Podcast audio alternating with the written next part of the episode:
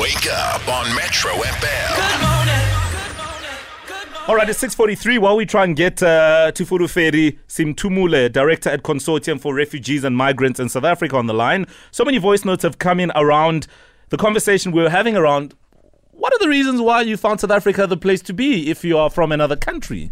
You came here for whatever the reason, whether it was of your own choice or whether it was your parents' choice. What was it that said this is the place to be? Let's ta- uh, take a look at a couple of voice notes coming in this morning. Morning, morning, morning, team. Khutso and Flava and the team. I'm from Zimbabwe, but I just want to say the reason I came to South Africa was for better prospects, having learned and uh, graduated and went to school, but there was no jobs in Zimbabwe by then. The government um, corruption went to a bad place to a point whereby things were bad. So we came to South Africa to find better opportunities. Fortunately or unfortunately, some worked, some did not. And out of what is happening currently is that some are bad apples and some are good apples. But in all, um, I would like to say to all the South Africans, thank you for the time that you have allowed us to be in this country. At the same time, I want to say, let there be no hatred. We really appreciate the time. We really appreciate um, the opportunity the government offered Zimbabweans. Unfortunately, the way it's ending, always there is something that has to be said. But I want to say, above all, thank you so much to every South African. We came for the reason of betterment of our lives. Wow, I mean, that is as compassionate as and honest as it will get, right? Very, very Mo. And how crazy is that? I mean, the guy's got land, Yeah. something that many of us South Africans don't have here. He's got land back in Zimbabwe, but for some reason, it, there aren't any opportunities to create something of it or a better life for himself, mm. and that's why he's here. Brilliant voice note. Maybe you want to respond to that. Right. So, um, I suppose it's an interesting way to segue into our conversation this morning as we talk about refugees and the country, people who are here, um, not necessarily for the same reason that the previous voice note is, is, is, is alluding to, but more because they were literally forced to leave their country. It's war ridden. There's issues around many things, um, you know, natural disasters, whatever the story may be. So let's have this conversation right now. Uh, Tufulufeli Sinthumule joins us on the line, director at Consortium for Refugees and Migrants in South Africa. Good morning and thank you for your time. Uh, good morning and good morning to your listeners. Uh, is there any data to tell us where refugees that land in South Africa are from? I mean, you know, is there any sense of clarity? Just also to understand what sort of um, situations they're dealing with, with in their respective countries. Uh, uh, thank you very much. Um, with respect to the data, uh, it, it's quite difficult to get the correct data uh, because as we speak, um, there are quite a number of uh, cases that are not yet adjudicated uh, within the Department of Home Affairs. Um, because quite a number of people that we interact with on the ground, they are still on the asylum permit, which is a temporary permit, uh, or it's a transit for a, one to become a refugee. Uh, is the person who is still waiting for their claim to be uh, resolved or to be approved, whether uh, their claim is legitimate or not.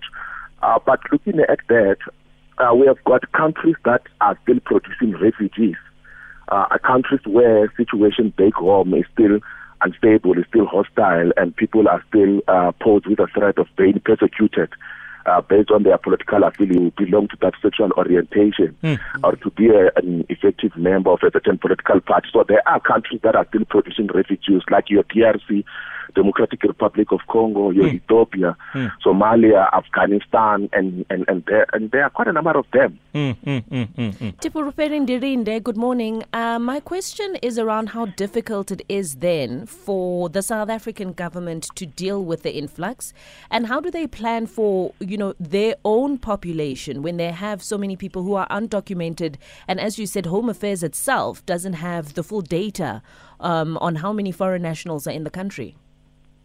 Um, Rinde, I, I think we should also differentiate because this is the mistake that quite a number of people uh, down here in South Africa we make uh, in terms of clustering people in one basket. Sure. Um, in South Africa, we have those who belong uh, under the refugees. Sure. And remember, once they get the asylum seeker permit, which is a Section 22 under the Refugee Act, uh, those people are documented. We should make it clear uh, because they've been um, given a permit by the South African government through the Department of Home Affairs. It's just that they are still waiting their um, applications to be adjudicated. And then we have those who are economic migrants uh, who are documented under the Immigration Act of 2002. Those will be those who are coming for employment, education, health reason, uh, better opportunities, and so forth. And they will have to apply for a different visa within the Immigration Act. Mm. It can be the study visa the, for certain reasons. Mm. Uh, their home country that owns them, and here in South Africa, they don't qualify to be documented under any policies or any piece of legislation. Sure, sure. And then we have those who are under the special permit, uh, like the ZEP, uh, Zimbabwean exemption permit and the Lesotho special permit. Those are the people that falls within the cracks. Mm. Uh, they don't qualify to be protected under the Refugee Act that mm. deals with forced migration, mm. and they don't qualify to be protected under the economic uh, immigration policies, and they don't qualify to belong under the statelessness. So those are the people that then um, get to be exempted and they are permitted right. and they right. are documented. This is what I wanted to clarify that once you are given a special permit, you are yeah. documented. Yeah. And then, then we will have those that are not documented. Mm. They don't fall within the special permit. They don't fall within the immigration permit. They don't fall within the Refugee Act, and they don't fall within the statelessness. And those are the people that we can say sure, they are sure. undocumented. But when we interact with quite a number of people who are undocumented, sure. they will tell you that they have got the willingness to be mm. documented. I is see. that it's just that the policies and the processes and the structure and the legisla- legislation and Right. they end up being undocumented. But one thing, which is the last thing that I wanted to mention, which is critical for your listeners to also understand or to also get a, a, a, some sense of what is happening on the ground, is that in SADC region, um, in SADC region, we also have the um, SADC bilateral political agreement, the one of free movement of persons within the SADC region Yeah. which is one quite a number of people they are not aware of, and some they do know about it, and some they are aware of. The reason why I'm mentioning this is that you find um, the people who are coming from the neighboring countries like your Lesotho, Zimbabwe, Mozambique, Botswana, Swaziland. Uh, the neighboring countries, you find them coming to South Africa using their home country passport. Right. Given the given the fact that their Right. home country passport is valid, Uh-huh. and they will be permitted to cross into the country.